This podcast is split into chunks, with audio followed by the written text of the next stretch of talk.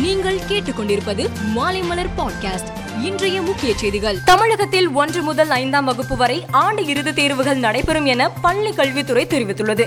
நேற்று ஒன்று முதல் ஐந்தாம் வகுப்பு வரை தேர்வு நடைபெறாது என செய்திகள் பரவிய நிலையில் பள்ளி கல்வித்துறை இந்த அறிவிப்பை வெளியிட்டுள்ளது. கோரிக்கை வைத்தால் நிறைவேற்றுவார் என்ற நம்பிக்கை என் மீது மக்களுக்கு உள்ளது. நிச்சயமாக உறுதியாக கருணாநிதி வழியில் நின்று சாதிப்பேன்.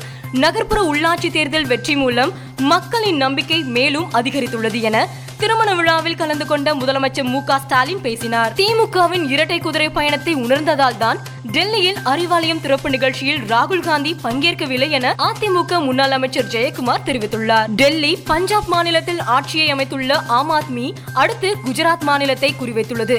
இந்த நிலையில் குஜராத் தேர்தலில் கெஜ்ரிவால் வெற்றி பெற முடியாது என மத்திய மந்திரி அனுராக் தாக்கூர் உறுதியாக தெரிவித்துள்ளார். பொருளாதார நெருக்கடியில் சிக்கியுள்ள இலங்கையில் மக்கள் போராட்டத்தில் ஈடுபட்டு வருகின்றனர். இதனால் அதிபர் அதிபர் கோத்தபய ராஜபக்சே இலங்கையில் அவசர நிலையை அமல்படுத்தியுள்ளார். நேற்று மாலை ஆறு மணி முதல் திங்கட்கிழமை காலை ஆறு மணி வரை ஊரடங்கு அமல்படுத்தப்பட்டது.